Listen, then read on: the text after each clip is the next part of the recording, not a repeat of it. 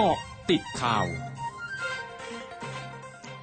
เกาะติดข่าว 10นาฬิกา33 นาที 9 กรกฎาคม 2564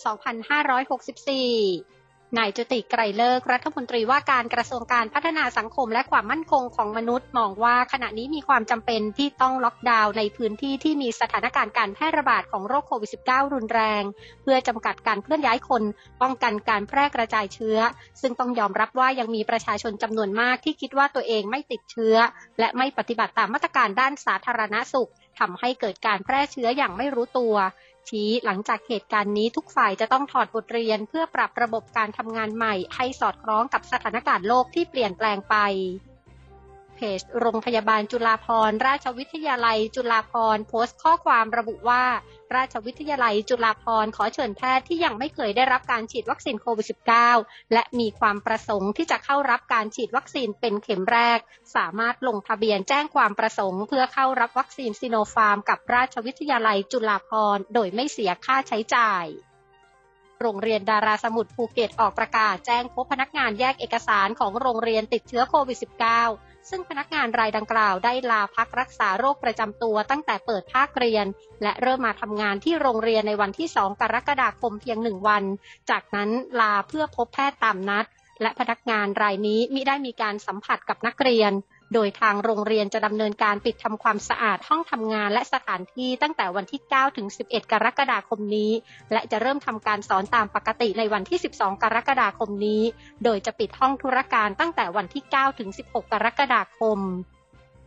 นายไมเคิลฮีสอุปทูตรักษาการแทนเอกราชทูตสหรัฐอเมริกาประจำประเทศไทย เผยแพร่สารเกี่ยวกับการบริจาควัคซีนของสหรัฐอเมริกา โดยระบุว่าตามที่สถานทูตเอกอัครราชทูตสหรัฐอเมริกาประจำประเทศไทยออกประกาศเมื่อวานนี้ สหรัฐอเมริกามีความภูมิใจที่จะบริจาควัคซีนที่ปลอดภัย และมีประสิทธิภาพให้กับประเทศไทย โดยไม่มีเงื่อนไข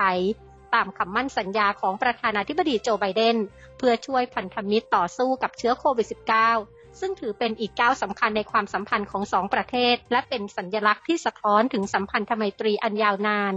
ย้ำข้อตกลงดังกล่าว เป็นข้อตกลงแบบรัฐต่อรัฐ ไม่มีคนกลางในการเจรจา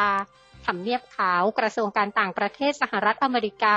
และสถานทูตเอกอัครราชทูตสหรัฐอเมริกาประจำประเทศไทยทำงานโดยตรงกับกระทรวงการต่างประเทศ และกระทรวงสาธารณสุขของไทย หวังให้คนไทยได้รับวัคซีนที่ปลอดภัยและมีประสิทธิภาพ พร้อมหวังว่าจะมีข่าวดีแจ้งให้ทราบในเร็ววันนี้ ผู้บัญชาการตำรวจเฮติเผยวานนี้กลุ่มผู้ก่อเหตุลอบสังหารประธานาธิบดีโจเวเนลโมอิส ประกอบด้วยชาวโคลัมเบีย 26 คน และชาวอเมริกันเชื้อสายเฮติ 2 คน รวมทั้งหมด 28 คน โดยทางการจับกลุ่มชาวโคลัมเบียได้ 15 คน และชาวอเมริกันเชื้อสายเฮติ 2 คน ขณะที่อีก 3 คนถูกสังหารเสียชีวิต และเหลืออีก 8 คนที่ยังหลบหนี อีกทั้งทางการอยู่ระหว่างติดตามหาตัวผู้ที่อยู่เบื้องหลังทั้งหมด ช่วงหน้าคืบหน้าข่าวอาเซียนค่ะร้อยจุดห้าคืบหน้าอาเซียน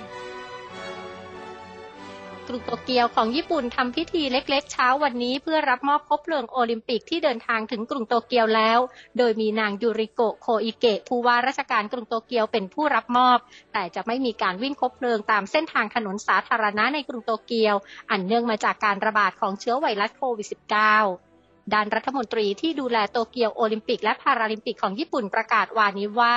ไม่อนุญาตให้มีผู้ชมในสนามแข่งขันกีฬาโอลิมปิกทั้งหมด ทั้งในกรุงโตเกียวและ 3 จังหวัดประกอบด้วยไซตามะ ชิบะ และคานางาวะ โดยการตัดสินใจดังกล่าวมีขึ้นหลังจากรัฐบาลญี่ปุ่น ตัดสินใจประกาศสถานการณ์ฉุกเฉินในกรุงโตเกียวรอบที่ 4กระทรวงสาธารณสุขเวียดนามเผยวันนี้พบผู้ติดเชื้อไวรัสโควิด -19 รายใหม่